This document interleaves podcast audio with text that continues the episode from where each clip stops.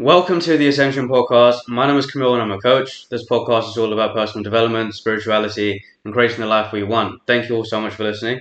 Hope you're all doing well. Today, I want to talk about something that seems to be at the roots of a lot of what keeps us back, keeps us small, keeps us from doing what we want to do, keeping us from being who we want to be. And in a way, it's actually at the roots of a lot of um, a lot of the things that actually hold us back.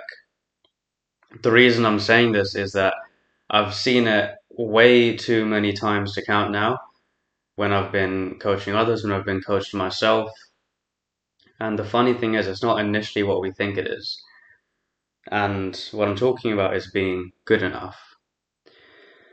Being good enough isn't always something we think about or may not think about, but often the initial thoughts we have around stuff or the initial stories we have are just very surface level, and that's what we think it actually is. However, when we dig deeper, when we explore, when we really unroot what's really going on, what I've seen from my own experience is that sometimes it comes down to this. It comes down on a deeper level to not being good enough, not feeling good enough. So, yeah, it's definitely something that was relevant for me on my own journey, and I know that it's been relevant for others I've coached. So I thought it'd be really useful to, to, to talk about this today because it's come come up at some point or another with literally everyone. And first of all, like, what is good enough, really? What's good enough for one person will be different for another, right? It's a very subjective standard, if anything. And it actually changes with time. Sometimes what's good enough at one point will be different at another. So it, it's it's unreliable. It fluctuates, and if anything, it's kind of an illusion if you think about it. What is good enough, really? It's it, it's almost um, something that seems to be just up in the air, if anything. But when it really comes down to it, putting thought into this, putting importance into this, is what actually makes it bigger than it is. And I'll give you an example to, to show you this. So I'm going to use this podcast today as an example. And if I said to you, um, or if I say, let's say I posted something about, oh, I couldn't do my podcast today, and then someone asked me why, and I'll say, yeah, I didn't do my podcast today because there was a cabbage in my fridge. Whoever was listening to that would think I was absolutely ludicrous or insane or what the hell does cabbage have to do with anything? Like, why is this guy talking about cabbage? Why is he even doing podcasts in the first place if this is how much of a nutcase he is? right? It has nothing to do with me showing up to do a podcast because you haven't associated cabbage with being relevant to doing a podcast. You haven't associated a cabbage being in the fridge to have anything to do with showing up for a podcast. However, if I said, yeah, I didn't show up to my podcast today because I didn't feel good enough, suddenly it's a bigger issue. Suddenly people are thinking, oh, like, are you okay? Or, oh, you know, um, you can do this, all this bullshit, right? So suddenly, when I start talking about being good enough, it's, oh, it's suddenly a massive thing. Like, you know, what's going on here? Why? Why is being good enough being given so much emphasis and importance on actually showing up to do something? What is the difference between a cabbage being in the fridge and me being good enough? The only difference, I'd say, is the thoughts and importance being put into being good enough. Suddenly, it is a requirement for showing up. Suddenly, it's a requirement for actually doing something why? Doesn't need to be. The only reason we're giving it the um, reasoning is that we're, we're, we're thinking that being good enough has, has any relevance to doing something. But relevance is only determined by the thoughts we're putting into it. If anything, being good enough and a cabbage being in the fridge could be one and the same thing, simply because of the thought we're putting into it. So when it comes down to it, the point being, being good enough doesn't need to be a reason for actually not showing up. You can show up to something even if you don't feel good enough. It doesn't need to be a requirement. It doesn't need to be a prerequisite. You can show up anyway. that's one way of looking at it, right? And it's definitely a way that helped me a lot because um, when we do remove that as a requirement for showing up, as something that's actually relevant to showing up, with time, things become easier anyway. Whatever you want showing up for, um, you get better at, you feel more natural with, it just comes with time. And another thing is that when we're um, thinking about being good enough, the focus is on us. It's all about you. It's all about me. It's all about, oh yeah, I'm not good enough. I don't feel good enough. Da da da. And we start to just put all the focus on ourselves. And if anything, that's kind of selfish, to be honest. Because it's all about you, right? It's all about, oh, how am I coming across? How am I doing this? Da da da. It's all about you.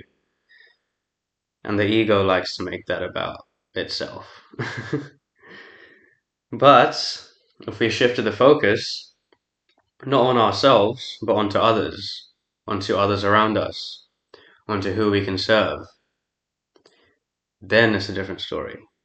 Then we're not focused on ourselves, then we're focused on the other person. And again, I'm going to use um, me coaching as an example. Let's say I was having a coaching conversation with someone, and during that conversation, I was thinking, oh yeah, is this good enough? Or is this question good enough? Or are they getting this? Or is this the right thing to say? Is this the right thing to do? Da, da, da. If I was thinking that during the entire conversation, it would be a disaster. I'd be so in my own head the whole time that I wouldn't be able to serve them. I'll be doing I'll be doing like a terrible job as a coach if I was thinking that. Because I'm making it about me. I'm making it about how I am and what I'm capable of. I'm not focusing on them. I'm not giving them my presence and attention. However, if I was actually being present with them, focusing on them, thinking, what would serve this person? What would help this person? Then suddenly the, sh- the, sh- the focus shifts to them. I'm in their world, I'm there to serve them, and the focus isn't on me. It's not about me. Yeah. And I mentioned how we can fuel this good enough thing with thoughts.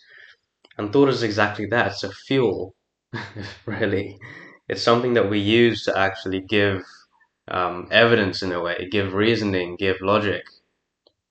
We use thought to actually reinforce our own pre existing stories. And so, similar to, let's say, if there's a lawyer in a court and there are two different sides that are arguing um, for their case, and the judge has to make a decision. You only need one piece of evidence to shred a hole in someone else's case, really, when it comes down to it. And we can actually use this for ourselves. We can think, yeah, okay, I don't feel good enough. But what reasoning is there that's completely bullshit? What evidence is there that shows it's completely bullshit? And we can do that with anything, not just being good enough. We can show ourselves that, yeah, yeah, I'm fueling this story about whatever it is being good enough or whatever else it may be. But on the other hand, I have something here to show that that isn't true. That is just complete bullshit I've made up and I'm just trying to reinforce it. It is simply the thought of being good enough. It doesn't mean you actually aren't. I'm going to say that again. It is simply the thought of being good enough it doesn't mean you actually aren't good enough. Just like a baby, right? When a baby is developing and walking and things, it's not focusing on itself. The baby hardly even has a sense of self. You know why that's so important? Because it's not focusing on itself and how it's coming across and what it's doing. Do you think a baby would start getting embarrassed or feeling not good enough if it was just, you know, making a mess in its diapers or falling over when it's walking. No, the baby doesn't care when it does all that stuff because the focus isn't on itself. It is simply doing things and the thinking is not getting in the way. But we were born with that. We were born with that. It never went away. You know, when I was um, being coached a while ago, this stuff was coming up for me. And what was um my coach told me something that just really stuck with me and it makes so much sense. uh, whoever's listening to this, I don't know if, you've been to Thailand before or you've seen people going to Thailand and they go to these. oh, something up in my throat. they go to these um, zoos, right? And I'm not talking about the sanctuaries, I'm talking about the ones where the animals are treated well. I'm talking about the zoos where people go to pet these tigers, right? To be honest, I think it's absolutely um, disgusting that people actually do that, but that's a story for another time. um, yeah, they go to these zoos and they pet these tigers, these fully grown tigers.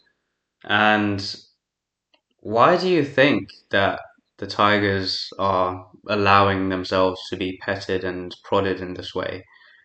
Why do you think the tigers are actually so subservient and docile? There's a reason for that. Those tigers in those zoos have been drugged. They've been drugged, they've been pumped full of chemicals, and that puts them in that docile state. It puts them in a state where they're submissive. And I'm talking about this because just because a tiger is drugged, that does not mean it's not a tiger. It's still a tiger, but it's just been drugged. And in this analogy, the drugs are the stories and the thoughts we have made up about ourselves to keep us small, to keep us in a cage, to keep us submissive, to keep us dimming our own light this thought about not being good enough, in a way, is simply like the drugs being given to a tiger to keep it small. It's still a fucking tiger, right? It's still a tiger, it still looks like one, but it's not acting like one. And it's not acting like one because of the drugs that it's been given. And this can be the thoughts and the stories we tell ourselves all the time. We don't have to believe them. We don't have to live by them. They are simply the thoughts and, sto- thoughts and stories that we tell ourselves. And once we can really see that, not just see it on an intellectual level, but see it deeper, see it where we actually know it and feel it, then we can start to walk just as a tiger would. Because you're all a fucking tiger. All of you are. And this isn't some motivational bullshit. This is just truth. This is just truth about who you are when you remove all the bullshit, all the stories and the thoughts that keep you small.